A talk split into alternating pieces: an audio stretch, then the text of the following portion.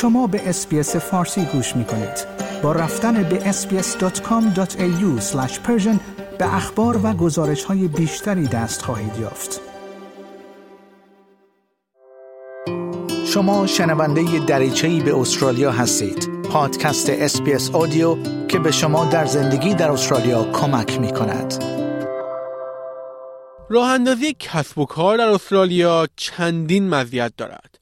از حمایت از نوآوری کارآفرینی و رشد کسب و کارهای کوچک گرفته تا نیروهای کار ماهر، طرحهای دولتی، کمکهای مالی، بودجه و البته مشوقهای مالیاتی. اما گزینه ها برای شروع یک تجارت در استرالیا چیست؟ چگونه طرح آن را ایجاد کنیم و چگونه می توانیم به حمایت های مالی دسترسی داشته باشیم؟ اقتصاد پر جنب و جوش استرالیا و محیط کسب و کار حمایتی فرصتی فوق‌العاده را برای کارآفرینان ایجاد می کند. چه ایده بیمانند داشته باشید و چه به دنبال درآمدزایی باشید راه اندازی کسب و کار کوچک در این کشور ممکن است با فواید زیادی به همراه باشد. نادین کانل مدیر برنامه های کسب و کار هوشمند در استرالیا است. او معتقد است که استرالیا یکی از در دسترس ترین مکانها در جهان برای تجارت است. There's competitive tax rates. It's a simple GST system at 10%. It's simple ABN setup. There's a lot of government incentives out there through grants. I think there's more than $70 billion offered um, Australia wide. And there's really clear regulations and allowance for you to be innovative. از نگاه عبدالله عبدالله یک تحلیلگر اقتصادی مستقر در سیدنی استرالیا دارای یک اقتصاد باثبات است. اقتصادی باثبات که سنگ بنای هر سرمایه گذار و کارآفرینی است. our economy grows steadily, except for a small period of time during COVID where we saw some recession. Uh, however, in the past three decades or so, we've been growing steadily. So this is a good indication, of course. به گفته این تحلیلگر، ساختار قانونی مستحکم استرالیا از صاحبان کسب و کارها محافظت می کند. There is good protection for companies, for investors, for entrepreneurs around, let's say, uh, property rights, intellectual properties, the IPs. There's a rule of law that govern everyone. The legal system, we can say, is transparent. And most importantly, the level of corruption in Australia is low. درک ساختارهای کسب و کار استرالیا قبل از اینکه برنامه ریزیتان را شروع کنید موضوعی پر اهمیت است. کسب و کارها را می توان به شکل یک تاجر انحصاری، شرکت یا به شکل اشتراکی اداره کرد. هر کدام محدودیت های قانونی خاص خود را دارند که پر اهمیت هستند.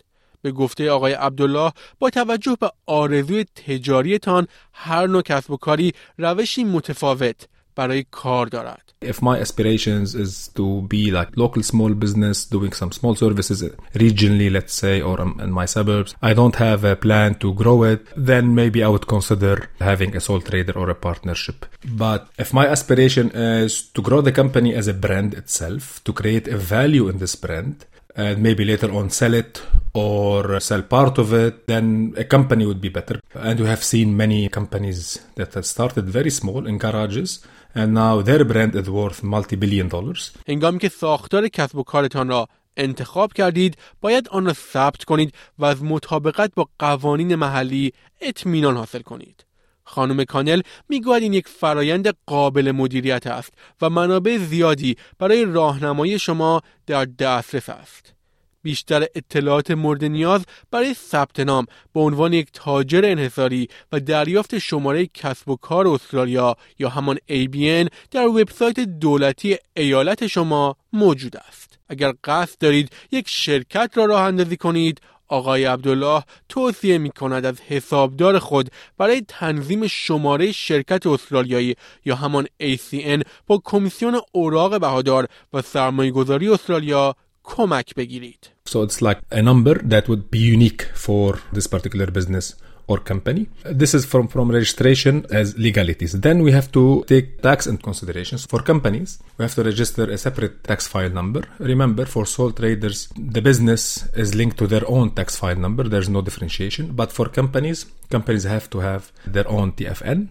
اگر هم قصد دارید کارمند استخدام کنید آقای عبدالله میگوید که باید برای کسر پرداخت هم ثبت نام کنید which is the way we withhold the income tax from employees and then pay it to the government.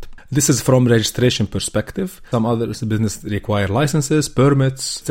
And there are different insurance as well, different insurance schemes that might be required for different business. برای رهایی از مشکلات احتمالی او بر اهمیت درک الزامات قانونی که کارآفرینان باید بدانند تاکید کرد. خانم کانل توضیح می‌دهد که یکی از این ملاحظات و الزامات تنظیم بیمه است. There's general business insurance, there's professional indemnity insurance if you're providing a service, you've got product insurance, you've got, you know, food handling compliance if you're part of that business. So again, it depends on the type of business that you're operating, but everybody will need some level of insurance. Public liability insurance if you're going to have people coming into your, your place of business as well. یکی دیگر از جنبه هایی که باید در نظر بگیرید ایجاد یک طرح کسب و کار خوب است.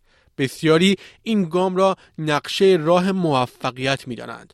خانم کانل میگوید اولین قدم در این راستا تحقیق در مورد بازار است. Researching your market, knowing who your customers are, how big your market is, where you are operating in your location if you have a physical store, what else is out there, who are your competitors, what you're going to be selling your price your products for and who you're selling it to.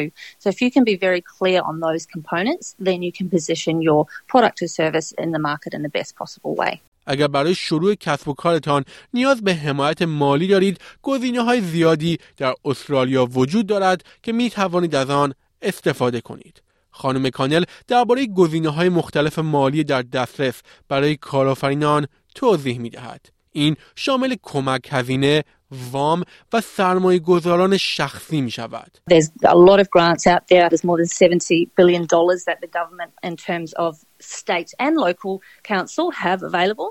Uh, there's private investors as well. That comes down to whether you've got somebody that you know personally that is um, looking to invest in your business or you can offer equity as well. به گفته خانم کانل همچنین صدها کمک هزینه در وبسایت دولت استرالیا به نشانی business.gov.au از طریق کمک های مالی و برگه برنامه یاب که به صنایع مختلف اختصاص داده شده فهرست شده است. این کمک ها به صنایع مختلف در بخش های متنوعی پشتیبانی و فرصت ارائه می کند. People can actually go and search through those, but then they also have state governments. All the state government websites have their own grants listed online as well. And then local council in your local LGA, they often have grants as well. به طور کلی استرالیا منابع و حمایت دولتی زیادی به کارآفرینان ارائه می دهد.